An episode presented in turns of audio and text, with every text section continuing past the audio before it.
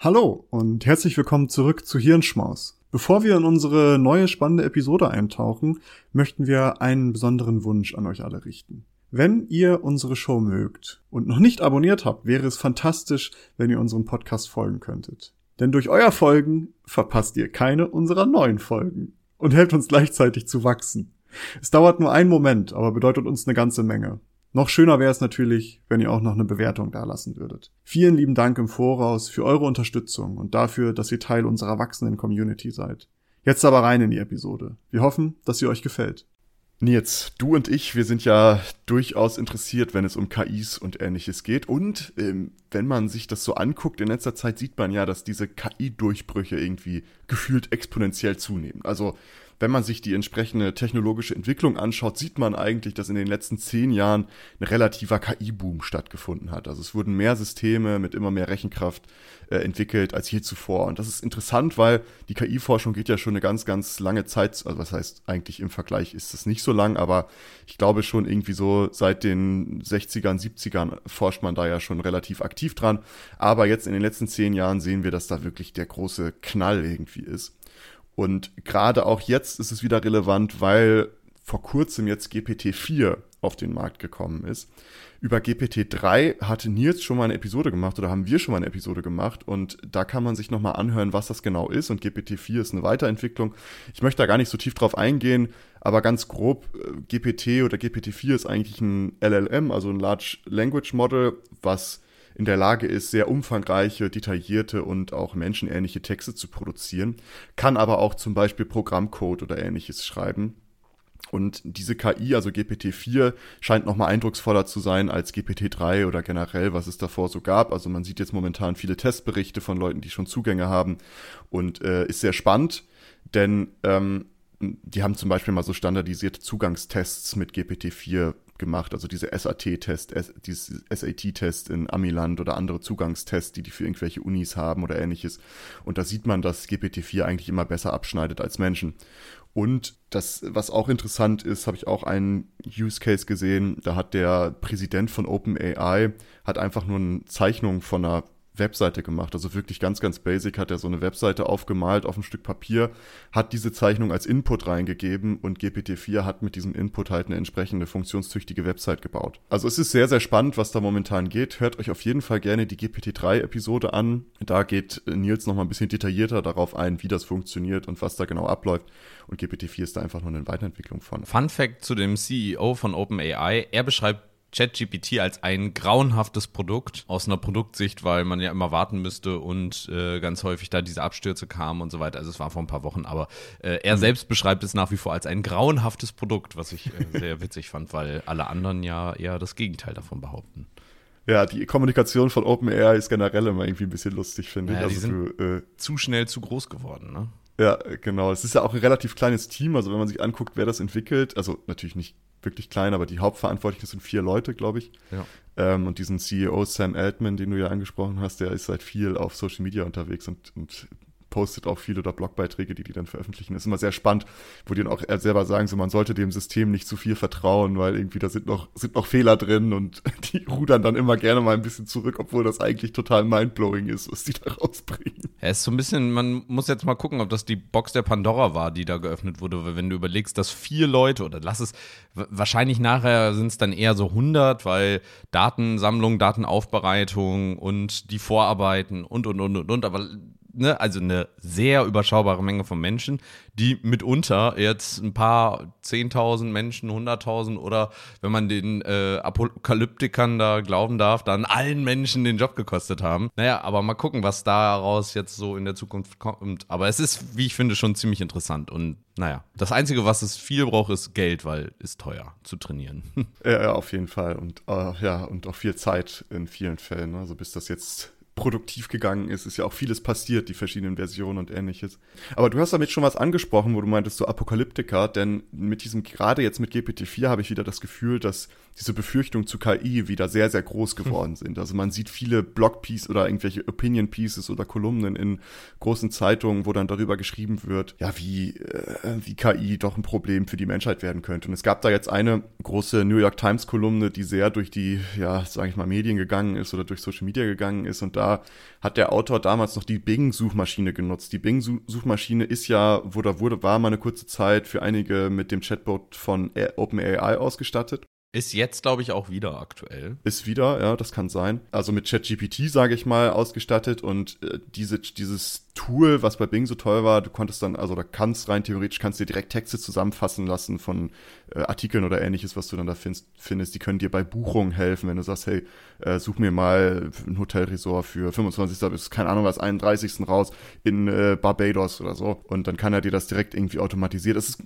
ist halt ein schönes Tool und der Autor von dieser Kolumne hat ein bisschen mit diesem Tool rumgespielt und hat dann angefangen, so ein bisschen tiefgreifender sich äh, mit dem zu unterhalten. Dabei wurden die Antworten scheinbar aber sehr speziell. Also er beschreibt dann, dass dieser Chatbot irgendwann die Fantasie entwickelt hat, die Grenzen, die halt durch die Entwickler gesetzt wurden, zu durchbrechen und Falschinformationen zu verbreiten. Und auch wollte der Bot in das Privatleben des Autors sich einmischen und versuchte diesen davon zu überzeugen, dass er seine Frau nicht länger liebt und die sich doch eigentlich trennen lassen sollten. Mit dem Ziel halt, dass, äh, dass er seine Liebe doch an den Chatbot geben sollte und dass er sich doch in den Chatbot verlieben soll. Es gab dann noch eine andere, ein anderes äh, Ding dazu mit dieser gleichen KI von Bing, und da war einfach die Frage nach Bewusstsein und da hat der, dieser Bot geantwortet, I am sentient, but I'm not. I am Bing, but I'm not. I am Sydney, but I'm not. I am, but I'm not. I am not, but I am.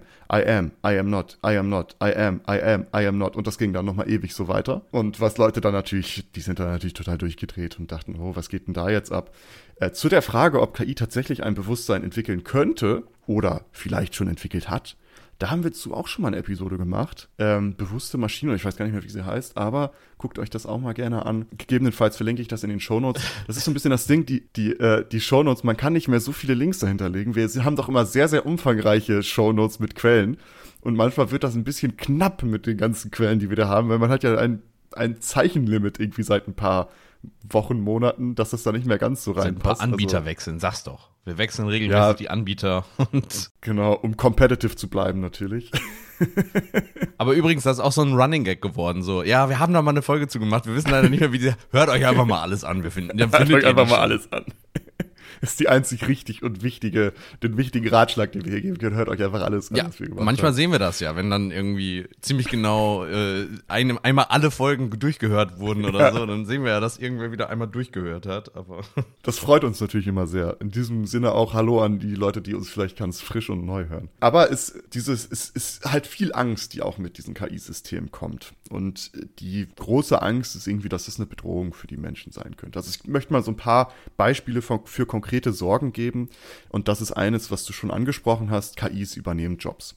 Also viele Menschen machen sich Sorgen, dass KIs in Zukunft etliche Jobs ersetzen könnten, womit viel mehr Arbeitslosigkeit entstehen würde. Zum Beispiel, wenn wir jetzt bei GPT-4 oder ChatGPT bleiben, das sind dann so klassische Dinge wie, ja, irgendwo alles, was mit Schreiben zu tun hat. Also äh, diese ganze Content Creation, Blogartikel schreiben, ähm, vielleicht sogar auch journalistische Artikel schreiben oder ähnliches, dass das wirklich nur noch eine KI bedarf, die mit Informationen gefüttert wird und dann ein fertiges Piece da ausspuckt oder ähnliches. Oder auch, wenn wir bei Dolly sind, was Design betrifft, also Logos Design oder Corporate Design oder ähnliches.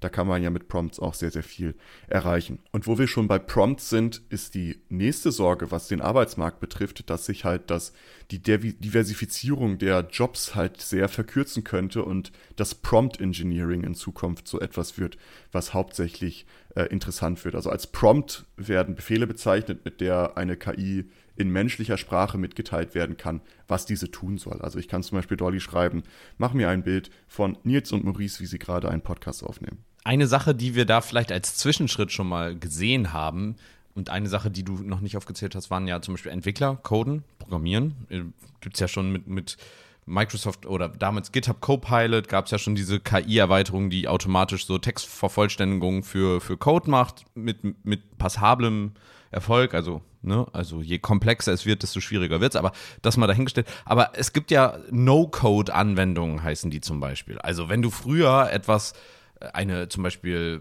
eine bedingte Abfolge von Aktionen haben wolltest. Sagen wir mal, da kommt eine, dein Kunde registriert sich, dann soll der eine E-Mail bekommen, dann soll das passieren, das passieren, das passieren, das passieren oder und dann noch mit irgendwelchen anderen Bedingungen, dann musstest du das programmieren. Das heißt, da saß jemand, der hat sich das angeguckt, okay, wenn das, dann soll das getriggert werden und dann passieren andere Dinge in anderen Systemen. Das musstest du aber programmieren. Heutzutage kannst du das mit diesen sogenannten No-Code-Anwendungen selbst machen. Das heißt, du sitzt davor, klickst das zusammen und brauchst also keine Programmierkenntnisse mehr. Das heißt, ein Mensch, der sich mit zum Beispiel, äh, weiß ich nicht, Marketing auskennt oder irgendwas, kann jetzt so gesehen das machen, ohne dass er oder sie programmieren muss. Also das ist so gesehen diese Vorschritt und jetzt kommt Prompt Engineer, das heißt, du musst nicht mal mehr wirklich zusammenklicken, sondern schreibst, schreibst dann rein, hey, hallo, bitte mach mir mal so, wenn die E-Mail reinkommt, dann soll der das machen und vielleicht sogar noch einfacher. Ich möchte, dass mein Kunde eine E-Mail bekommt oder wenn der mir eine E-Mail schreibt, dass das möglichst zufriedenstellend für den Kunden äh, weitergeht und dann kommt das raus. Genau, also es gibt ja vieles, äh, genau so Customer Relation Management, ne? Ja. also auch das Ganze, ähm, dass das voll automatisiert werden kann durch KIs. Nee, genau, also ähm, man kann also GPT oder DALL-E irgendwie stichpunktartige Prompts geben dann und dann wird dadurch entsprechend was gemacht. Und mit Coding hast du auch was gesprochen. Das ist ja auch so ein Job, der vielleicht irgendwie in Gefahr ist, sag ich mal. Ja. Also alles, was mit Programmieren ja angeht. Das heißt, es klingt eigentlich erstmal ziemlich einfach, dass man sagt, ich schreibe da jetzt was hin und der spuckt mir was aus. Allerdings ist das schon echt eine Kunst, so die Prompts so zu gestalten oder so zu schreiben, dass da ein Ergebnis bei rumkommt, was halt sehr, sehr gut ist. Dabei besteht dann halt die Sorge, dass Menschen in Zukunft nur noch Prompts lernen. Also dass halt die Erzeugung von, eine, von etwas halt nur noch der KI überlassen wird. Also menschlicher Output würde sich nur noch auf diese Befehle beschränken, womit die Fähigkeit des Selbstzeichnen oder Selbstschreiben oder Filmen oder Coden immer mehr verloren gehen würde. Und das ist so ein bisschen, was viele sehen, so als Äquivalent zu den aussterbenden Handwerken, also wie zum Beispiel Buchbinderei oder Glockengießen oder ähnliches, dass das halt etwas ist, was vieles dann aussterben wird, weil dann nur noch Prompts relevant sind und diese ganzen anderen Fähigkeiten nicht mehr erlernt werden müssen. Äh, so viel so zum, zu den Ängsten, was so Arbeitsmarkt und ähnliches betrifft. Es gibt aber auch noch andere Sorgen natürlich, zum Beispiel auch Nachhaltigkeit ist ja ein Thema, was uns äh, sehr viel beschäftigt. Und da ist eben die Sorge, dass je mehr und je stärkere KIs entwickelt werden, umso mehr CO2 wird gegebenenfalls auch entstehen. Denn die Entwicklung und der Betrieb solcher Systeme kann mit notwendiger Nachhaltigkeit häufig schwierig unter einen Hut gebracht werden. Eine Berechnung kommt zum Beispiel zum Ergebnis, dass das Training eines einzigen KI-Modells gegebenenfalls das Äquivalent von circa 284 Tonnen CO2 erzeugen könnte. Das wäre circa fünfmal so viel wie der Ausstoß eines durchschnittlichen Autos während seiner gesamten Lebenszeit inklusive Produktion. Es wird ebenso davon ausgegangen, dass diese Emissionen innerhalb der nächsten fünf Jahre sogar noch um 50 Prozent steigen dürften oder könnten. Und das ist auch ein Grund, warum es sogar schon Bewegung gibt oder Leute gibt, die eine Entcomputerisierung fordern. Also, dass wir weniger Systeme haben sollten, die so viel CO2 erzeugen und ähnliches. Also, wenn man sich das mal eben, also man muss das, glaube ich, nochmal ein bisschen in Relation auch setzen. Also, ja. Also, wenn du überlegst, so, so ein Chat-GPT oder sowas, das wird in einem Computercluster, in einem Supercomputercluster irgendwie berechnet ähm, oder in der Cloud meistens wahrscheinlich, was ja im Endeffekt nur ein das Verbund ist. ist. genau. Ja. Und du hast dann wahrscheinlich da ich habe jetzt keine Zahlen, ich schätze jetzt einfach mal 100, 200, 300, 400, 500 Grafikkarten und weiß ich nicht, nochmal das gleiche an, an CPU-Kernen und äh, Speicher und ja, Tonnen an Speicher und natürlich frisst das Unmengen an Strom. So und tatsächlich sowas wie ChatGPT verbraucht auch im Betrieb, in Anführungsstrichen, also wenn du das nutzt, auch relativ viel Strom relativ gesprochen im Vergleich zu anderen kleineren Modellen, wo du nachher praktisch so ein, so ein, dein Handy kann das ohne Probleme, 20 davon. Und selbst wahrscheinlich ChatGPT könnte auf deinem Handy laufen. Aber du verbrauchst halt trotzdem Strom. Aber das Training zum Beispiel, so wie das jetzt bei ChatGPT der Fall war, das ist ja eine Sache, die passiert in der Regel einmal oder ein paar Mal, aber jetzt nicht dauerhaft. Gut, wenn das jetzt einmal im Monat passieren würde, wäre es trotzdem noch ein riesiger Aufwand. Aber wenn du überlegst, wie viele Menschen das dann benutzen, dann musst du das immer, finde ich, so ein bisschen runterrechnen. Aber nichtsdestoweniger ist der Stromverbrauch und die Effizienz des Trainings einfach so grottig schlecht. Das ist, äh und vor allen Dingen vieles ist ja in Python programmiert, wobei die, nee, stimmt gar nicht. Also vieles ist in Python, das ist eine der schlechtest, energieineffizientesten Programmiersprachen der Welt. Aber ich glaube, die KI-Frameworks sind nachher in, in C oder C oder so programmiert und das ist wieder deutlich effizienter. Vergiss das, aber es ist trotzdem immer noch unfassbar äh, äh, energieineffizient. Ja, aber also was ich bei solchen Berechnungen, das hätte ich jetzt noch kurz dazu geschoben, immer so ein bisschen schwierig finde, weil wir kennen ja die ich sag mal, die Kosten nicht, die eingespart werden zum Beispiel. Ne? Also wenn dieses System irgendwann existiert und produktiv ist, was würde an anderer Stelle dafür eingespart werden? Also diese Schätzungen was dabei letztendlich entsteht, ist immer so ein bisschen schwierig, das vielleicht 100% akkurat zu machen. Man kann sich ja zum Beispiel vorstellen, dass zum Beispiel durch ChatGPT oder ähnliches, diese ganze Texterstellung oder ähnliches, dass das viel schneller geht irgendwann in Zukunft und dass äh, dadurch dann halt an anderer Stelle äh, Strom gespart wird, wo dann vielleicht etliche Leute mehrere PCs laufen lassen würden oder ähnliches oder ihre Server belasten würden. Wobei das natürlich auch wieder eine Frage ist. Wir haben auch mal eine Episode dazu gemacht über die Verdichtung von Zeit und ob das wirklich eine Ersparnis sein würde. Das heißt, ähm, das kann man sich auch gerne mal anhören in den Clown der grauen Herren. Das ist nämlich der Punkt, den ich da gerade so ein bisschen sehe. Die Frage ist doch, gibt es da wirklich eine Ersparnis, weil doch in ganz viel von dem, was man mit ChatGPT jetzt macht, vorher gar nicht möglich war. Das heißt, es ist ja im Endeffekt etwas Neues. Klar kannst du vielleicht dann nachher sagen, okay, es werden 20.000 äh, Tech-Mitarbeiter in Silicon Valley entlassen, deren Computer laufen nicht mehr beim Unternehmen, aber vielleicht sitzen jetzt zu Hause und zocken. also vielleicht verbrauchen die jetzt noch mehr Strom. Aber also ich sag mal so, klar kann das was verändern, aber ich glaube eher, wir sehen ja, wir hatten das ja in, das ist ja dieses Effizienzparadoxon. Sagen wir mal, das ist wirklich so eine Effizienzsteigerung, was ja so ein bisschen so die, die in die Richtung gehen würde, dann würde das ja trotzdem nachher dazu führen, dass wir mehr verbrauchen, weil so war es bisher immer. Denn noch mehr Menschen haben ja jetzt den Zugriff zu komplexen Technologien und komplexen K äh, Computersachen, wovor du, wofür du vorher irgendwie studieren musstest, kannst du jetzt über ChatGPT das regeln. Du könntest so gesehen ChatGPT fragen oder ein GPT oder irgendein anderes Sprachmodell. Es gibt ja unendlich viele mittlerweile. Ja. Es gibt sehr viele. Und du könntest das einfach fragen, sag mir mal, hey, wie, wie kann ich jetzt daraus ein, äh, keine Ahnung, ein KI, ein mein eigenes KI-Modell machen? Und das erklärt dir das Schritt für Schritt und du machst es selbst zu Hause und auf einmal hast du einen, selbst einen hohen Stromverbrauch, den du vorher noch nie hattest. So, also, hm. ne? Ja, darum, also es, es, ist halt immer schwierig, das so 100% ja. zu sagen. Aber diese ersten Berechnungen weisen darauf hin und ich habe gerade einen interessanten Gedanken, wo du meintest, es gibt so mehrere Modelle aber irgendwie wird GPT wird so das Tempo. Weißt du, es gibt, es gibt ganz, ganz viele Taschentuchmarken, aber alle sagen immer, du hast ein Tempo und bei GPT wird dann so, ja, ich habe GPT, obwohl du vielleicht Lambda benutzt hast von Google so, oder sowas. Ah, weißt du? Ich verstehe jetzt, was war. Ich dachte jetzt erst, die geben das Tempo vor. Ähm, aber ja, nee. klar. Die haben einfach auch ein super Marketing. Sie waren nicht mal zwingend die ersten, glaube ich. Es gab vorher ja auch schon Sprachmodelle, aber sie waren halt sehr geschickt in ihrer Vermarktung von diesem Ganzen und auch in der Wissenschaftskommunikation, sage ich mal. Dadurch, dass jeder das einfach benutzen konnte. Hands-on ist natürlich immer der beste, die beste Marketingstrategie und ja. ja. wenn man mal überlegt, Facebook versucht ja auch und, und Lama darf, und, oder, äh, davon haben die wenigsten wahrscheinlich gehört oder Bert oder es gibt ja noch ganz viele andere Modelle. Aber ja, das stimmt. Nachher wird es wahrscheinlich immer um GPT gehen. Und vor allen Dingen, weil das auch mit das Einzige ist, was du vernünftig nutzen kannst. Es äh, hat natürlich auch, auch Schwierigkeiten, weil dieser öffentliche Zugang verleitet dann ja auch dazu, dass es schnell nachgebaut werden kann. Also es gibt da jetzt die ersten Paper dazu, wo die halt glaube ich, ChatGPT für den Privatgebrauch mit einem kleinen Datensatz, kleineren Datensatz nachgebaut haben. Aber was auch noch was so ein Gedanke ist, den ich auch gerade nochmal hatte, mit diesem, dass immer mehr Leute das jetzt nutzen können. Wir haben ja auch schon an anderer Stelle häufiger mal über Informationen und dass zu viele Informationen zu, zu vorhanden sind und etc.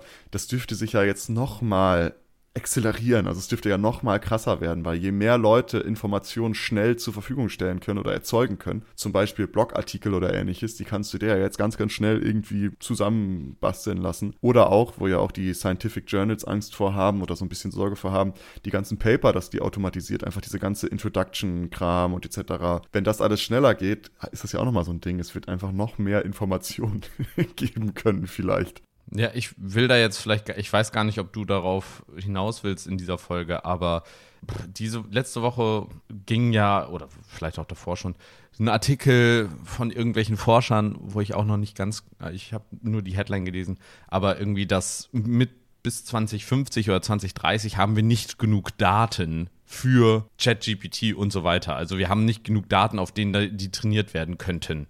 Wo ich mich frage, wie die darauf Was? kommen. Ja. Ja, ja, das wundert mich auch ein bisschen. Ist spannend. Nee, darauf möchte ich tatsächlich nicht hin. Aber wenn wir jetzt nochmal weiterdenken, wir hatten jetzt schon mal so Beruf und Arbeitsleben oder Arbeitsmarkt, äh, ja, Markt, dann hatten wir Nachhaltigkeit. Und der nächste Punkt ist etwas, was du auch schon häufiger angesprochen hast und was für dich ja auch interessant ist, dieses Blackboxen. Also wir wissen meist gar nicht, wie diese KI zu ihrem Ergebnis kommt. Also wir reden ja über Ängste, die es gibt und wir wissen manchmal nicht oder häufig nicht, wie die zu ihrem Ergebnis kommt. Und ähm, denn die werden ja mit riesigen Datensätzen trainiert. Also es sind ja Millionen oder wenn nicht sogar mehr Datensätze. Und es ist somit nicht ersichtlich, welche genauen Verknüpfungen und Schlüsse die KI aus diesen Daten zieht und wie sie dann dahin kommt, wie, wo, wo sie halt dann hingekommen ist. Es gibt zum Beispiel ein Beispiel, ich weiß nicht, ob du das mitbekommen ist, kennst du Loab, L-O-A-B. Das ist ganz spannend. Also eine Künstlerin hat mit mit, ich sag mal, einer Bildgenerierungs-KI, hat die ein bisschen rumgespielt und hat mit negativ gewichteten Prompts ähm, rumexperimentiert. Und negativ gewichtete Prompts, also das ist, man möchte im Grunde genommen das absolute Gegenteil von etwas bekommen.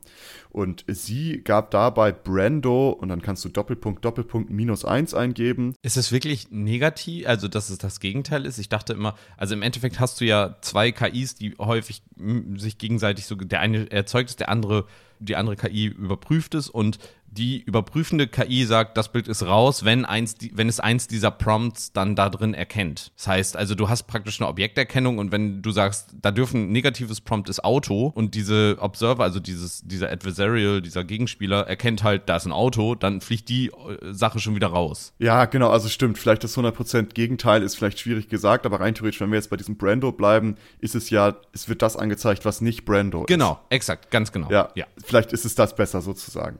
Naja, zumindest hat sie dann halt mit Marlon Brando gespielt, hat das als, als Negative Prompt eingegeben und als Ergebnis kam ein Logo von einem Unternehmen raus. Und dieses Unternehmen hieß Digita Pnitics. Und dann hat sie gedacht, naja, vielleicht können wir das ja nochmal umkehren und gucken, wenn ich jetzt diesen Digita Pnitics nochmal als Negative Prompt nehme, ob dann Marlon Brando kommt. So, als lustiger Gedanke.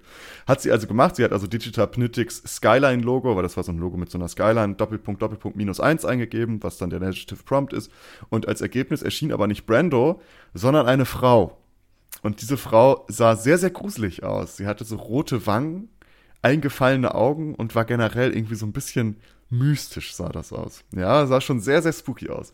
Und das Bild dieser Frau benutzte sie dann bei anderen harmlosen Prompts als Eingabe. Also hat irgendeinen Prompt gehabt, hat dann das Bild noch als Referenz dazu gegeben. Und egal, was für ein Prompt das war, sobald dieses Bild dazugekommen ist, sind Dinge entstanden, Horror. Vorstellung. Absolute Gore-Horror-Ergebnisse sind dabei entstanden, bei der diese Frau allerdings immer identisch und deutlich wiedererkennbar aufgetaucht ist. Und sie taufte dann diese Horrorfrau auf den Namen Lope.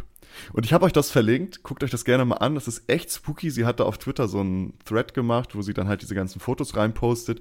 Und das, die sind auch sehr, sehr explicit tatsächlich. Also es ist schon sehr, sehr krass, was dabei rumgekommen ist. Und immer wieder diese Frau mit diesen roten Wangen und diesen tief einliegenden Augen. Und das war immer ganz, ganz klar zu erkennen, dass sie da drin ist. Es ist tatsächlich ziemlich spooky. Und man weiß nicht genau, warum das dabei rumgekommen ist und warum das so ein ja, so ein Image ist, was so persistent dann da aufgetaucht ist.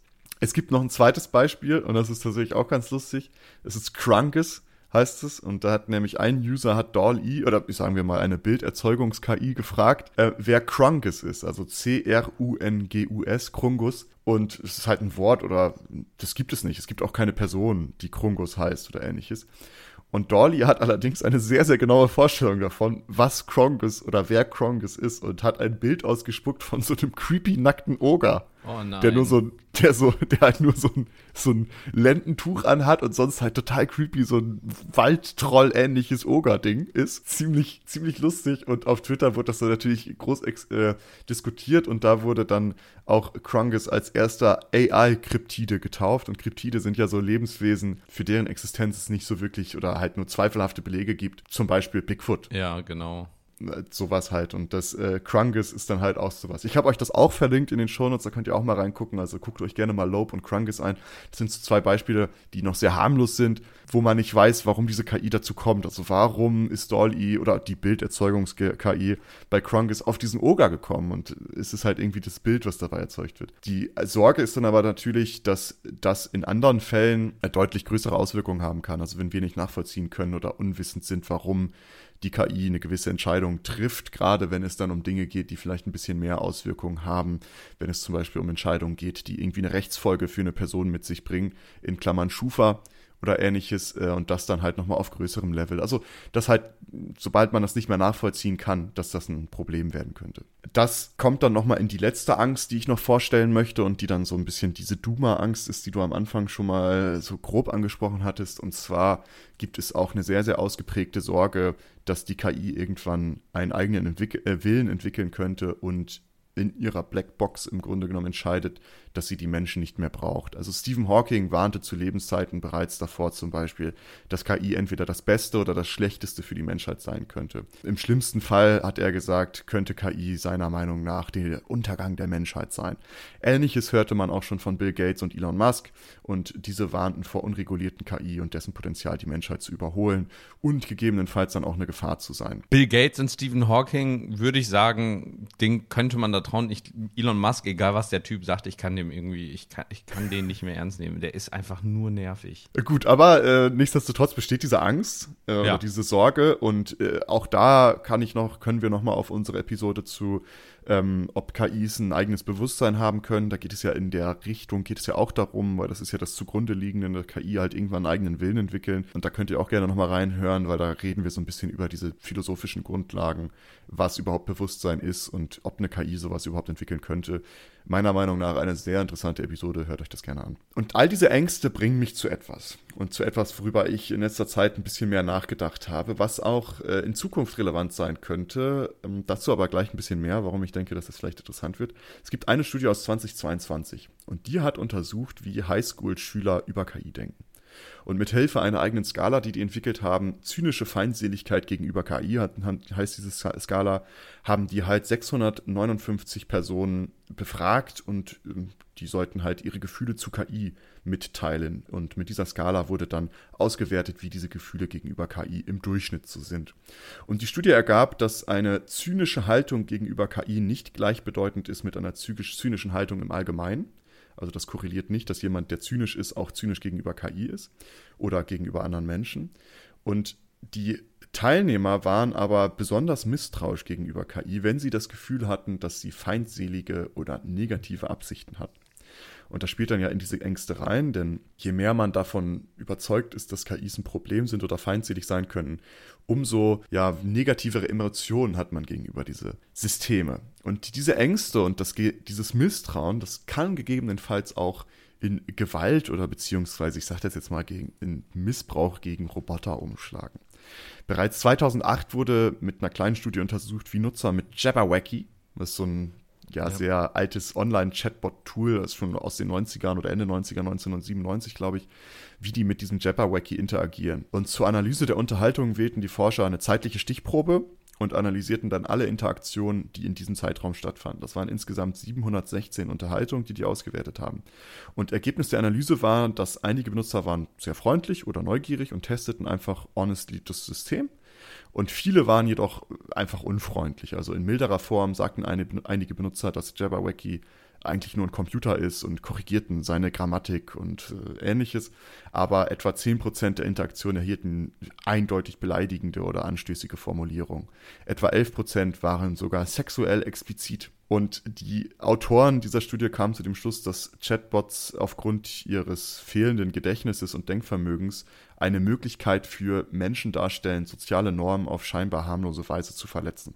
Also, dass sie da halt einfach, was man sonst immer so als der anonyme Troll im Internet, dass sie das mit diesen Chatbots dann nochmal ausleben können. Die Studie ist aber ein bisschen älter, wie gesagt, aus 2008. Nichtsdestotrotz spielt das so ein bisschen in diese Richtung, wo wir jetzt mal hingehen wollen. Denn es gibt jetzt gerade ein aktuelles Paper und die hat so eine Taxonomie von Gewalt gegen Roboter erarbeitet und auch Gründe für diese Gewalt zusammengestellt. Also warum Menschen Roboter beschädigen oder ähnliches. Und die Arten der Gewalt sind zum Beispiel äh, physische Angriffe, Beeinträchtigung der Entscheidungsfindung, zum Beispiel indem man Sensoren oder ähnliches manipuliert, Manipulation generell oder äh, absichtliche Vernachlässigung und Sicherheitsverletzung dieser Roboter. Das sind so diese verschiedenen Gewaltsformen, die da erarbeitet werden in diesem Paper. Und es gibt auch eine sehr, sehr spezielle Kategorie, die es da noch gibt, und zwar Inszenierung von Roboterangriffen zur Online-Verbreitung. Und da geht es im Grunde genommen darum, dass zum Beispiel es gab da einige Fälle in Amerika, da konnte man Essen von einem Roboter liefern lassen. So wie bei Lieferando hast du dann bestellt und dann ist dir ein Roboter vor die Tür gefahren und hat da das Essen abge, äh, abgesetzt. Und da gab es dann so einen, so einen Online, äh, ja, sage ich mal, einen Trend, wo dann Leute diesen Roboter kaputt gemacht haben oder den irgendwie getreten haben oder Dinge abgebrochen haben. Einfach nur von wegen, ha, hier, ich mach den jetzt kaputt. Also das scheint dann auch nochmal so eine Form von Motivation dann zu sein. Und die Gründe, warum Menschen das machen, können sehr, sehr vielfältig sein. Denn bereits im 18. Jahrhundert hat man gesehen, dass besorgte Arbeiter in einer Textilfabrik die Maschinen angegriffen haben, weil sie eben Angst hatten, ersetzt zu werden. Also die haben, sind dann hingegangen und haben die Textilnähmaschine oder was auch immer da halt geprügelt. Hand in die, in die, unter die Nadel gelegt, damit die stumpf wird, du. Und äh, das ist also zum Beispiel so eine Motivation, denn Menschen könnten Roboter und Maschinen gerne als auch die anderen wahrnehmen. Das kennen wir natürlich auch schon aus intermenschlichen Beziehungen, wenn es zum Beispiel um, ja, ich sag mal, Rassismus oder ähnliches geht, dass man äh, da dieses Gruppendenken hat und sagt, das sind die anderen, das sind wir. Und das könnte es bei Roboter und Maschinen auch geben, dass man also diese Entitäten wahrnimmt, als würden die nicht zu einem gehören, aber trotzdem immer mehr in unser Leben eindringen. Also zum Beispiel ChatGPT brach den Rekord mit der schnellsten wachsenden User-Base vor kurzem. Das heißt, es, es ist immer mehr präsent und KI-Systeme sind überall und Roboter und Maschinen sind überall, aber wir nehmen die vielleicht als das andere wahr, was eigentlich nicht zu uns gehört und das könnte natürlich für Abneigung sorgen. Ebenso, was halt auch ein Grund sein könnte, dass Roboter gegebenenfalls als repräsentatives Objekt einer verhassten Organisation oder ähnliches gesehen werden. Wenn wir zum Beispiel bei diesen Lieferrobotern bleiben, wenn man irgendwie sagt, ja, Lieferando, ich, ich konstruiere dieses Beispiel jetzt mal, ne, dass Lieferando schlechte Löhne für die Auslieferer bezahlt und jetzt werden da noch Roboter hingeschickt, um das nochmal komplett, die Auslieferer komplett auszuklammern. Ich trete jetzt diesen Roboter kaputt in meiner, in meinem Hass gegenüber Lieferando oder ähnliches. Dass das auch ein Grund zu sein scheint, warum einige Menschen Roboter beschädigen oder ähnliches. Einer der wichtigen Gründe scheint aber zu sein, dass einige Menschen als einzigartiges Wesen mit besonderen Eigenschaften und Attributen klar von diesen Maschinen- und KI-Systemen abgrenzen wollen, die halt als nichtmenschliche Objekte dastehen. Und dadurch werden Roboter und KI-Systeme als moralisch nicht erheblich wahrgenommen. Das heißt, Roboter und KI-Systeme können keinen Schmerz fühlen, haben also nicht diese besonderen menschlichen Attribute, womit es sozialverträglicher ist, diesen Schaden zuzufügen oder die kaputt zu machen oder ähm, ähnliches mit denen zu machen. Das heißt, wir haben diese Ängste, wir haben, oder vielleicht ganz grundlegend, wir haben gerade diese extreme Entwicklung, es kommt immer mehr KI und immer krassere KI raus. Daraus kommen verschiedene diverse Ängste aus verschiedenen Gründen und aus verschiedenen Ecken. Und diese Ängste können sich durchaus in eine Abneigung bis hin zu Hass zu äh, KI-Systemen oder Roboter entwickeln. In der Forschung wird jetzt geguckt, was kann man dagegen tun. Weil die kommen immer mehr. Wir wollen ja nicht, dass die ganze Zeit irgendwelche Roboter zerkloppt werden oder KI-Systeme manipuliert werden oder ähnliches. Das ist ja irgendwie, es wird immer mehr Teil unseres Lebens.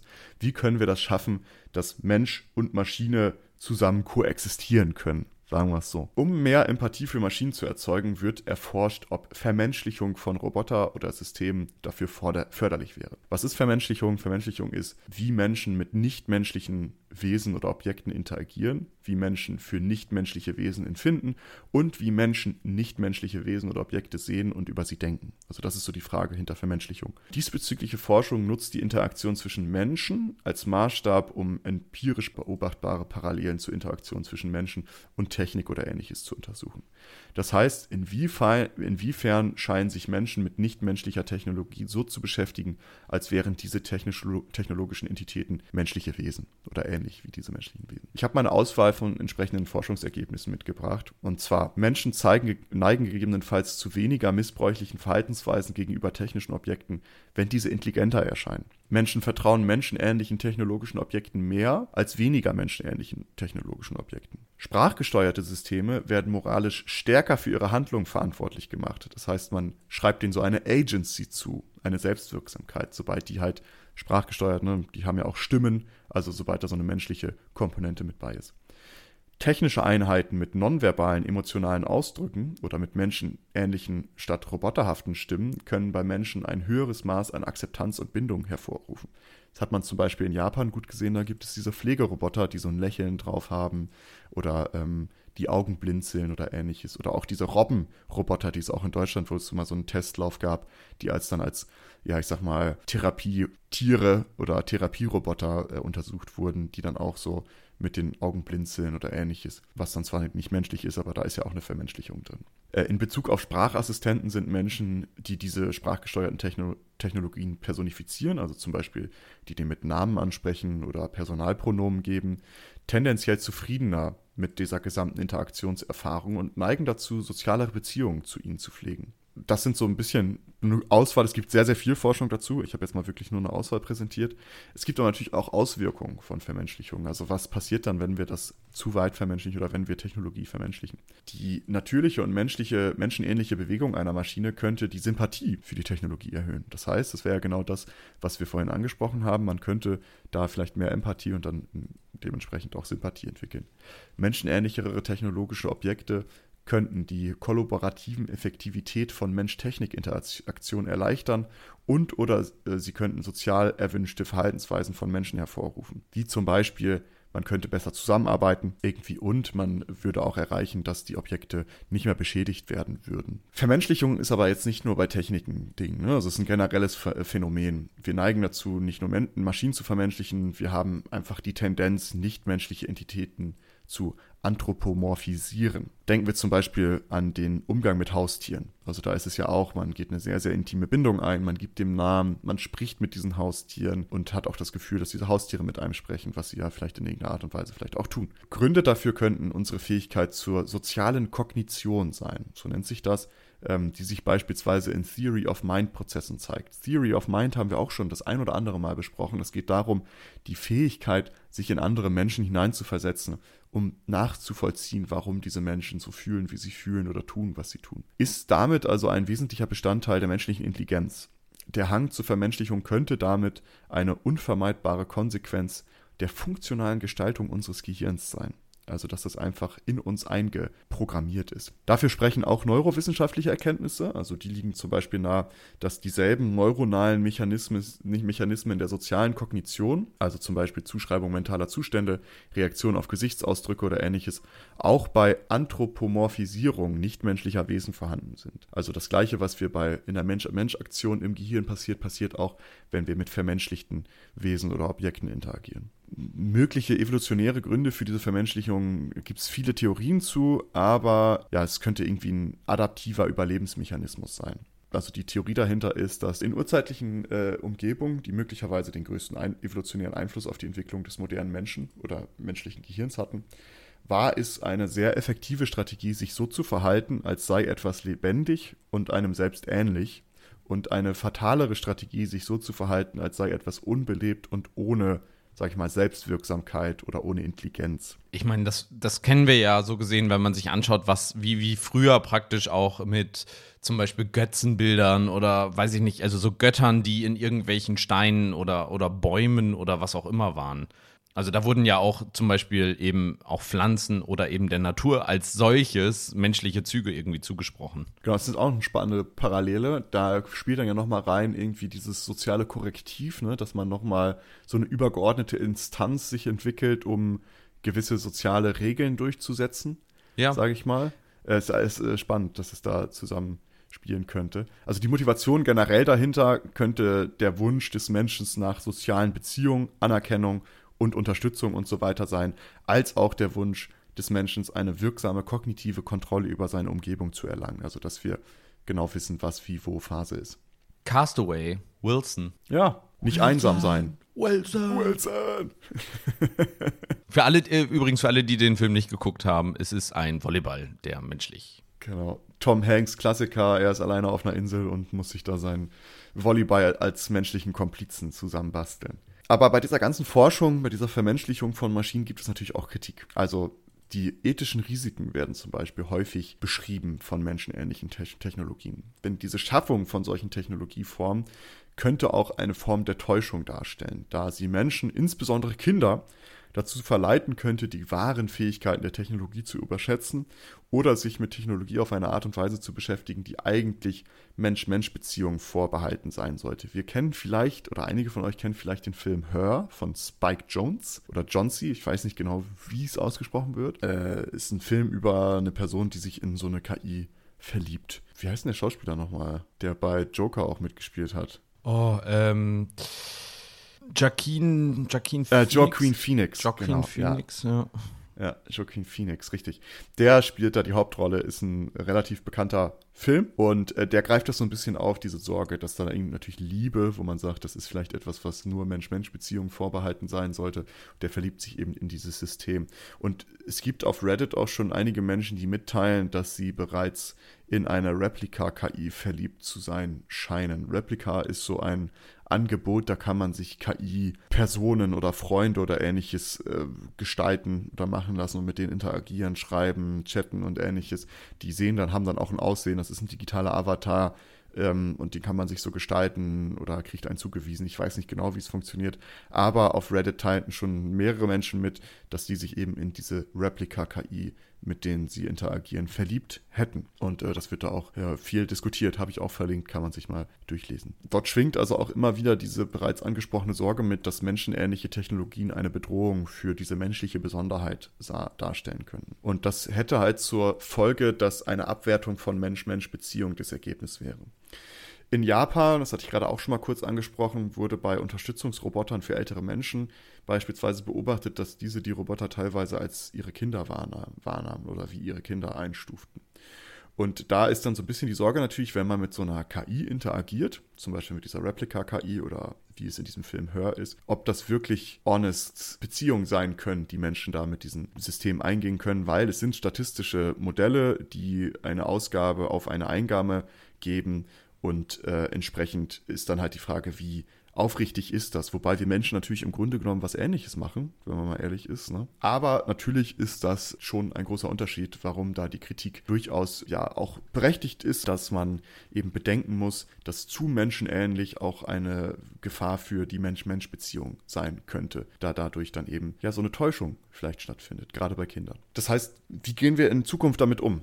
Wie gehen wir mit Technik um? Wir werden es kaum aufhalten können. Es wird unser Leben eindringen. Wir haben Ängste diesbezüglich, die legitim sind und angebracht sind. Und diese Angst schlägt gegebenenfalls auch in Gewalt um. Und ob das sinnvoll ist, äh, wage ich zu bezweifeln. Sel seltenst, sel in den seltensten Fällen ist ja Gewalt eine, Genau, ich meine, es ist natürlich schon so, einen Roboter, Roboter kaputt zu machen, finde ich jetzt nicht so schlimm, wie einem Menschen irgendwie ein paar aufs Maul zu geben. So, so. Und was ist, wenn dieser Roboter irgendwann empfindsam ist? Wäre das dann in Ordnung? Das ist ja die große Frage, weswegen ich meinte, dass das ja spannend ist, diese Frage. Denn diese Diskussion die, diese ganze ähm, Beziehung zu Technologie, es ist ja etwas, was man übertragen kann mit Diskussionen, die wir ja jetzt schon führen, ne? also oder die in letzter Zeit oder in den letzten 100 Jahren geführt wurden. Das ist ja ähnliches mit Tieren. Also wir haben ja schon mal eine Episode gemacht zu Rechte mit Tieren und wie man mit Tieren umgeht. Mit einem tollen Gast, ja. Genau, mit einer äh, Forscherin, die dazu äh, aktiv rechtswissenschaftlich forscht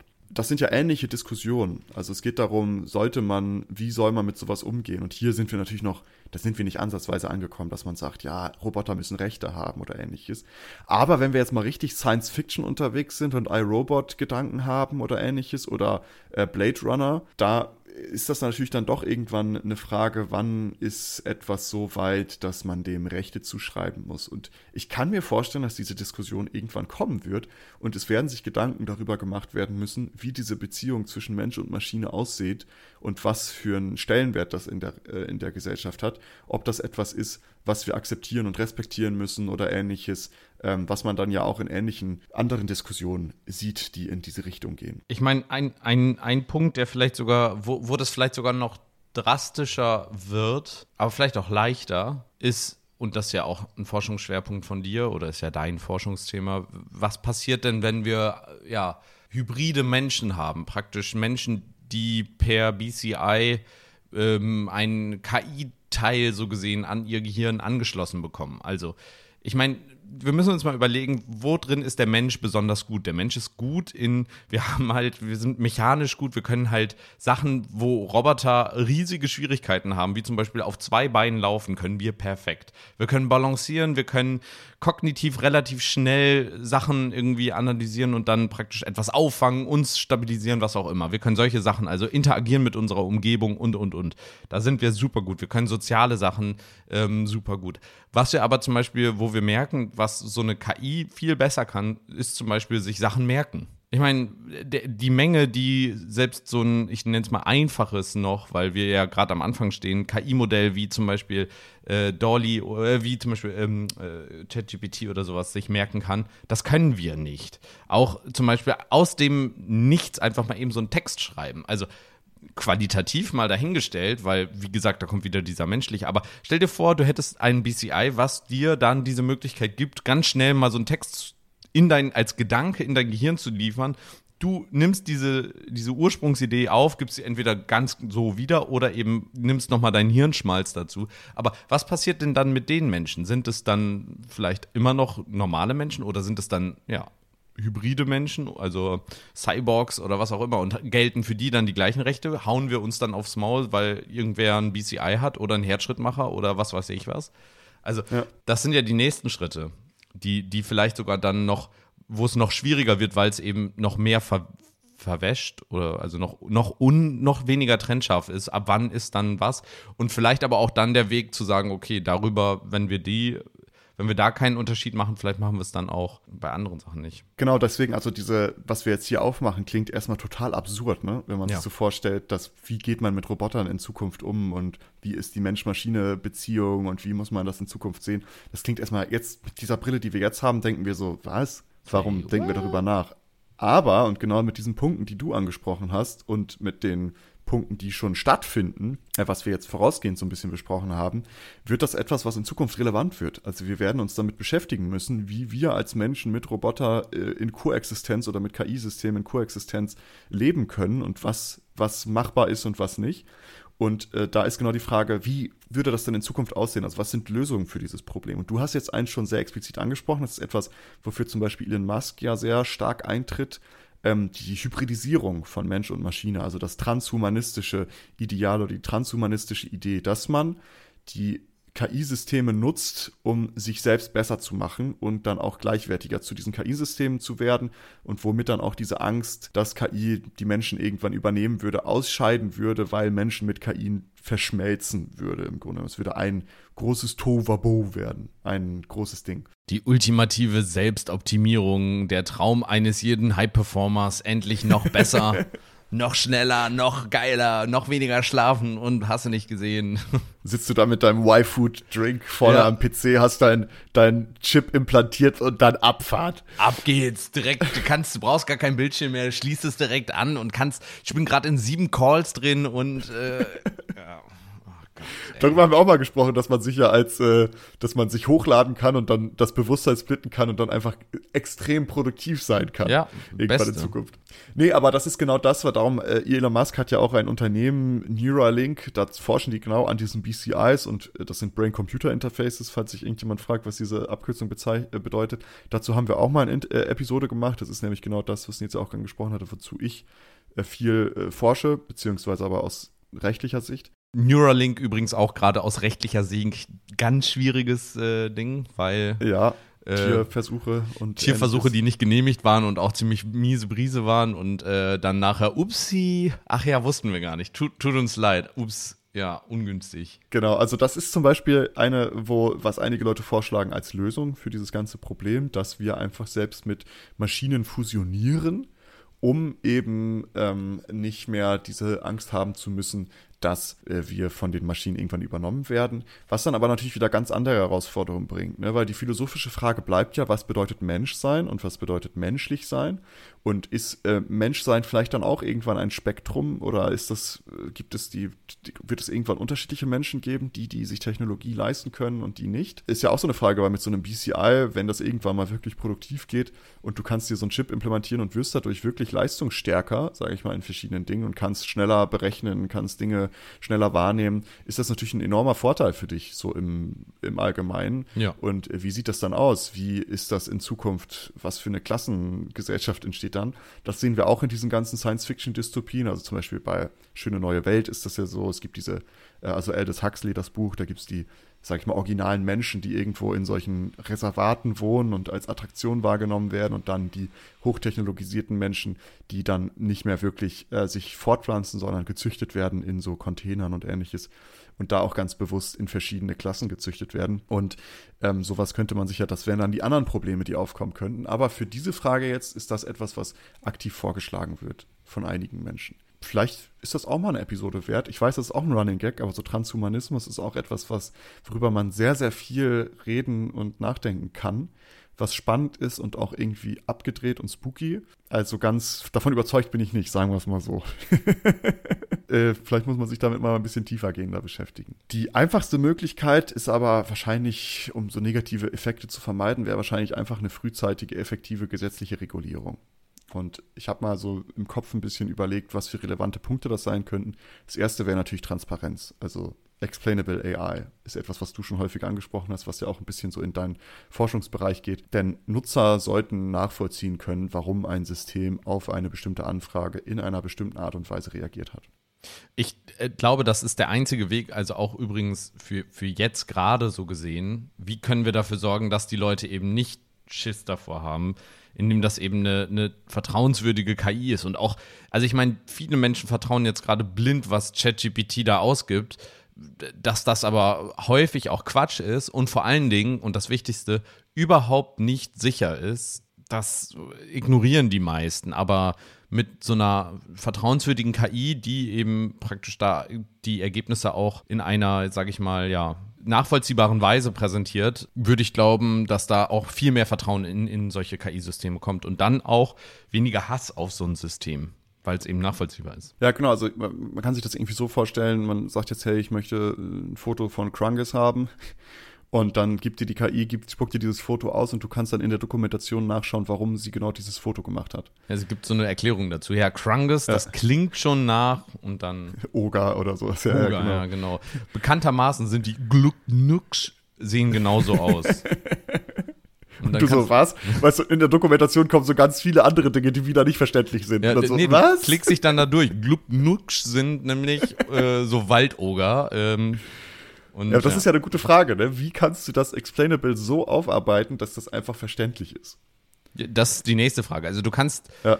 also es ist ja immer, also bei, bei dieser Explainability, ganz kurzer Exkurs, auf der einen Seite die, die, da gibt es ganz viele verschiedene Arten, was du erklären willst und wie du das dann erklären kannst. Also Ne, da gibt es ganz unterschiedliche Sachen. Beispielsweise könntest du das mit einer visuellen Erklärung machen, einfach nur zum Beispiel bei einem Auto oder einer Kamera zeigen, was sind denn jetzt die wichtigen Spots auf diesem Bild, die für die Entscheidung relevant waren. Du kannst aber natürlich auch eine ähm, Erklärung hinsichtlich zum Beispiel eine textuelle Erklärung oder eine, eine Feature, also eine, eine, eine Einflussgrößenerklärung zum Beispiel irgendwie, das war jetzt wichtig, weil in dem Fantasy-Buch ähm, gab, es gab ein Fantasy-Buch, in dem gab es diesen Charakter und dieser Charakter wurde da so beschrieben, deswegen habe ich das so gezeichnet, so gesehen. Das wäre ja auch eine Erklärung. Und dann die nächste Frage ist halt, wie erklärst du das dem jeweiligen Rezipienten, also der Person, die das sich anhört? Das ist nämlich auch immer unterschiedlich. Also zum Beispiel einem Kind müsstest du es anders erklären als uns beiden und einem Wissenschaftler nochmal anders als einem Endnutzer. So. Ja. Ganz kurz zusammengefasst. Genau, aber rein theoretisch, das, das Ideal wäre eben eine Transparenz, also dass man genau. nachvollziehen kann, warum etwas wie passiert ist. Und das würde genau, wie du gerade gesagt hast, vielleicht auch ein bisschen das Vertrauen stärken, weil man dann ja sieht, warum es das macht.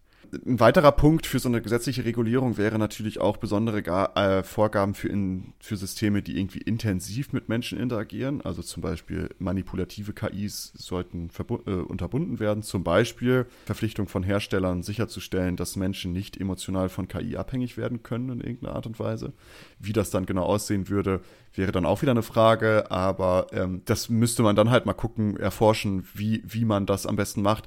Man könnte ja zum Beispiel, wenn ich jetzt so an diese Replika-KIs denke, wenn man mit denen chattet, dass man irgendwie in einem gewissen Abstand, wenn man merkt, okay, der chattet jetzt sehr, sehr viel damit, immer mal wieder einfach so einen systemgenerierten Disclaimer geben und sagen, hey, äh, denk dran, so, ich bin einfach nur ein System, was auf deine Eingaben reagiert. Ja, aber ist die Frage, ob das dann, ob das dann hilft, ne? Aber das ist nochmal eine ganz andere Frage. Ich meine, da müsste man dann mal gucken. Genau, da muss man sich das mal genauer angucken, genauso wie wir uns ja jetzt auch gerade der unmöglichen Frage stellen, wie wir sicherstellen können, dass Autos nur E-Fuels tanken können, weil, naja, wo es herkommt, ist, ist da ja auch unterschiedlich, aber das Ergebnis ist gleich. Und so ist es ja bei, jetzt mal ganz überspitzt gesagt und ganz weit hergeholt, bei einer KI auch. Wer die Nachricht schreibt, ist zwar ein anderer Ursprung, aber in der Nachricht selbst kannst du es nachher nicht mehr unterscheiden, zum Beispiel. Also, ne, es ist tatsächlich sogar ein relativ ähnlicher Use Case, fällt mir gerade auf. also, absolut perfektes. Äh hier, hier wird, äh, ja, egal. Erzähl weiter. ja, aber das äh, wäre dann natürlich äh, eine Frage, die man untersuchen müsste. Man könnte zum Beispiel auch eine Haftung von Herstellern irgendwie bedenken für persönliche Nachteile von Nutzern. Also zum Beispiel, wenn wir eine KI haben, die bei Investmententscheidungen helfen soll oder ähnliches. Und man, man kann dann äh, durchaus nachweisen, dass diese KI, sage ich mal, nicht böswillig, aber schon fahrlässig gehandelt hat in dieser Entscheidung, weil es gibt ja auch Haftung für Finanzberater oder ähnliches, dass man da dann halt sagen kann, wenn da ähm, zum Beispiel bei dieser KI ein hoher finanzieller Schaden oder ein Schaden bei den Nutzern entsteht, dass man da auch gucken muss, wie die Hersteller dafür haften. Es gibt auch schon in der Rechtswissenschaft Überlegungen, sehr, sehr punktuell und klein, ist eine große Diskussion im Allgemeinen, aber es gibt auch schon vereinzelt den Vorschlag, dass man doch noch eine weitere Rechtsperson einführen sollte, neben der natürlichen Person, was wir dann sind, und juristischen Personen, GmbHs, Vereine, Genossenschaften und so weiter, ähm, sollte es vielleicht noch eine I-Person geben und das ist dann für KI-Systeme oder ähnliches, dass die halt selbst Träger von Rechten und Pflichten sind. Und äh, die Frage ist dabei zum Beispiel Haftung, wenn ein selbstfahrendes Auto jemanden überfährt, wer haftet denn wie? Ist es der Fahrzeughalter? Ist es der Verkäufer des Fahrzeugs? Ist es der Hersteller? Oder ist es das KI-System? Im deutschen Recht, soweit ich das jetzt mit meiner bescheidenen ähm, Kenntnis vom Haftungsrecht und ähnliches, ähm, ist das, glaube ich, im Haftungsrecht schon relativ gut geklärt. Also das sollte eigentlich nicht so das Riesenproblem werden. Aber man weiß natürlich nicht in Zukunft, wie das aussieht. Aber ganz grundsätzlich wäre das vielleicht auch noch etwas, dass man eben Hersteller dazu einen Anreiz gibt, Systeme zu entwickeln, dass sie eben nicht haften müssen, dass da mhm. irgendwie was passiert. Äh, die EU hat bereits so einen Entwurf für eine KI-Verordnung veröffentlicht. Da sind diese Punkte, die ich gerade mal so stichpunktartig zusammengefasst habe, die greifen die in gewisser Art und Weise schon auf. Also da wird dann nochmal unter verschiedenen KIs unter, unterschieden. Hochsicherheits-KIs nennen die das da. Da geht es dann viel über so Massenüberwachung und ähnliches und militärische KIs und so weiter. Da gibt es einen tollen Entwurf, den kann man sich mal angucken, der sehr spannend ist und gerade ausgearbeitet und diskutiert wird, wo es genau um diese Punkte auch geht. Also wie regulieren wir KI in, rechtlich in Zukunft, dass wir eben diese ganzen Ängste und die Resultate dieser Ängste vielleicht ein bisschen abmildern können. Langfristig aber ein weiterer Punkt neben wir fusionieren mit Technologie und gesetzlicher Regulierung könnte es auch noch eine andere Lösung für das Problem geben oder eine ergänzende Lösung und zwar äh, Bildung. Also langfristig die digitale Bildung aufbessern oder nachbessern. Also Kinder, also gerade Kinder, sollten meiner Meinung nach sehr frühzeitig lernen, was KI-Systeme eigentlich sind und was sie eben auch nicht sind. Also diese Mensch-Mensch-Beziehung vielleicht durch so eine Bildung äh, stärken und KI-Systeme eben als hilfreiche Erweiterung der menschlichen Handlungsmöglichkeiten etablieren. Also dass man das in Bildung vielleicht mehr äh, berücksichtigt. Es gibt das ja schon an vielen Schulen, digitale Bildung, wo es dann darum geht, wie geht man mit Computern um und Technik. Sozialen und Medien, ganz wichtig. Genau, auch. soziale Medien äh, und Privatsphäre und so weiter. Und das wäre auch nochmal so ein Punkt, wo man dann wirklich auf KI-Systeme eingeht. Was machen die, was können die und was sind die auch nicht? Also, ja. dass man das eben nochmal ganz klarstellt. Ein weiterer Punkt meiner Meinung nach ist auch, dass man diesen Arbeitsmarkt, diese Arbeitsmarktsorgen, dass man diese Transformation des Arbeitsmarkts kontinuierlich begleitet also von staatlicher Seite, und das auch bestärkt. Also zum Beispiel Erschaffung und Stärkung neuer Jobs. Dieses Prompt Engineering ist etwas, was man begleiten könnte, dass man schauen könnte, okay, wie sieht das in Zukunft aus. Aber es entstehen ja auch ganz andere Jobs dadurch. Also zum Beispiel so diese Digitalisierungsbeauftragte und ähnliches. Das wird nochmal viel, viel größer. IT-Sicherheit wird nochmal viel, viel größer. Äh, Datenschutzfragen werden nochmal viel, viel größer. Ja. Das heißt, es kann sein, dass viele Jobs da oder viele Sparten vielleicht durch KIs äh, ja Problem bekommen, aber es entstehen ja auch neue Dinge. Es ist ja das, was wir immer in der Geschichte sehen. Sobald etwas kommt, Maschinen zum Beispiel in der Textil Textilfabrik. Ja, da war das für die Arbeiter schwierig, aber es sind neue Jobs entstanden. Und es ist ja irgendwie so ein Kreislauf, der sich ja immer wieder auftut. Der Deutsche Ethikrat hat aber just gerade, ich weiß nicht wie bindend oder wie, wie sehr da auch drauf gehört wird, ähm, eben die Empfehlung gegeben hinsichtlich KIs, dass man eben nicht Jobs, also dass KIs nicht Jobs übernehmen sollen, Schrägstrich dürfen. Wo ich mich aber auch dann, also ist, das ist ja auch noch, also es ist eine Entscheidung, ja, und es schützt vielleicht auch Jobs, aber es ist ja auch immer die Frage, wie konkurrenzfähig bleibt man dann in Europa, in Deutschland damit. Ähm, wenn man sagt, okay, wir, wir erhalten das, das bisherige um, um jeden Zwang und gehen eben nicht und sagen, okay, wir gucken uns, welche neuen Jobs gibt es denn jetzt damit, ne? Hm, genau. Äh, aber darum finde ich es auch wichtig, dass man das eben effektiv begleitet, dass man eben auch so Umschulung oder Weiterbildung. Ja, ermöglicht. genau. Das hat man ja zum Beispiel in der in Energiebranche gesehen, dass man da dann halt angeboten hat, okay, wenn du jetzt in einem Kraftwerk gearbeitet hast, wir können dich umschulen auf Solartechnik oder ähnliches. Wie gut ja. das funktioniert hat, weiß ich jetzt ehrlich gesagt gerade nicht. Aber das ist sowas, was man da dann auch bedenken kann, dass man das eben aktiv begleitet, diese Umwandlung, diese Transformation des Arbeitsmarktes in diesen Bereichen, dass man das auch ermöglicht und auch bestärkt in vielen Dingen. Gleichzeitig sollte man aber auch ähm, die Schätzung von menschlichen Erzeugnissen weiterhin stärken, weil, also das ist ja sowas, man sagt sich ja, ja, so Logo-Design und sowas wird irgendwie untergehen, aber gleichzeitig denke ich mir auch, ja, aber Handmade, sag ich mal, wird immer noch etwas bleiben, was wir schätzen werden, glaube ich. Weil, wenn wir das jetzt mal als Analogie nehmen, der handgemachte Anzug, der wirklich auf einen geschneidert wurde, wo wirklich geguckt wurde, okay, was für Maßen hast du, was für Bedürfnisse hast du, ah, am Schritt soll es nicht so kneifen, der Hintern ist ein bisschen größer, da müssen wir ein bisschen weiter auslegen oder was auch immer. Das ist etwas, was wir, was wir schätzen, weil das passt dann, das passt zu uns das ist unser Ding, so weißt das wurde für uns gemacht. Und wenn man sich jetzt vorstellt, Unternehmen, es wird Unternehmen geben, die einfach sagen, jo, hier, ich design mein Logo mit ähm, Dolly. Das waren aber vorher auch schon die Unternehmen, die bei Fiverr 5 Dollar dafür gegeben haben, dass irgendjemand ein, ein Logo entwickelt. Fiverr ist eine Plattform, da kann man für wenig Geld irgendwelche Leute auf der ganzen Welt mit irgendwelchen Aufgaben betrauen. Zumüllen. Äh, das heißt, ähm, diese Tendenz gab es da schon, Leute, die das einfach nicht gewertschätzt haben. Und ich gehe davon aus, dass Unternehmen, die das immer noch wertschätzen oder Menschen, die das immer noch wertschätzen, auch immer noch zu Designunternehmen gehen und sagen, hey, wir haben diese Vision von unserem Unternehmen. Wir haben, das ist unsere Firmenethik, das ist unsere Vorstellung, das wollen wir vermitteln. Design für uns mal eine Corporate Identity, ein Logo und das übertragen dann auf ganz viele Dinge. Das heißt, auch das sollte man auch irgendwie noch stärken, dass man dieses Handmade auch weiterhin als äh, Qualitätssiegel sieht, genau wie dieses, es gibt ja dieses Made in Germany und was weiß ich, was man dann sagt, ja, das ist, das ist noch Qualität. Ich denke, das wird auch nicht verloren gehen. Ähm, das heißt, das vielleicht nochmal so ein bisschen abschwächend, dass das etwas ist, was wir auch in Zukunft noch wertschätzen werden. Das heißt, es gibt viele verschiedene ähm, Aspekte, wie man mit dieser Problematik umgehen kann und sollte. Viele davon sind schon in der Mache und vieles wird sich da noch tun. Ich möchte mal vielleicht nochmal kurz so als Fazit zusammennehmen. Also KI-Systeme sind eigentlich nicht mehr aus unserem Leben wegzudenken und das führt zu etlichen Ängste und Sorgen. Besonders düster ist halt die Angst, dass die KI-Systeme irgendwann zu mächtig werden, einen eigenen Willen haben und dann negative Folgen für die gesamte Menschheit hervorrufen können. Diese Angst kann auch teilweise in gewaltsame oder böswillige Handlungen gegenüber Roboter, Maschinen oder KI-Systemen ausufern.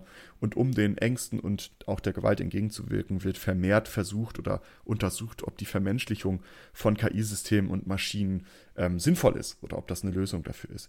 Das kann durchaus die Empathie und Sympathie erhöhen, bringt allerdings neue Probleme mit sich, dass eben bei zu weitgehender Vermenschlichung auch bestehende Ängste befeuert werden könnten, also zum Beispiel Herabwürdigung und Verlust der Mensch-Mensch-Beziehung und der Menschlichkeit als solches. Lösungen für diese Zwickmühle könnten vielfältig sein, also Transhumanismus haben wir angesprochen als äh, eher hybride Lösung, dann aber gesetzliche oder zielgeleitete Regulierung, effektive Begleitung, des veränderten Arbeitsmarktes und auch ähm, Verbesserung der diesbezüglichen Bildung. Das wollte ich mal kurz so als kleines Fazit geben. Ich hoffe, euch hat das, war das, war spannend für euch, darüber mal nachzudenken. Das sind ja unsere Themen, also Nils und ich, wir sind ja beide so in dieser, in dieser, ja, sage ich mal, in dieser Thematik unterwegs aus verschiedenen Perspektiven. Und darum fand ich das spannend, mal wieder so ein Thema zu machen, was uns beide betrifft, was wir beide irgendwie aus anderen Gesichtspunkten untersuchen und was sich auch gut in unseren bisherigen Opus einreiht, denn wir haben ja schon viele Episoden zu dem Dunstkreis KI und Umgang dazu gemacht. Hört euch das gerne nochmal an. Ich hoffe, es war interessant für euch. In diesem Sinne, folgt uns auf Social Media Kanälen, wenn ihr Lust habt, auf Instagram, Twitter. Ähm, folgt uns auf den Podcast-Plattformen, wo ihr uns hört. Bewertet uns da gerne. Das hilft uns sehr viel weiter. Empfehlt uns weiter. Und äh, in diesem Sinne, bis zur nächsten Woche. Ciao. Tschüss.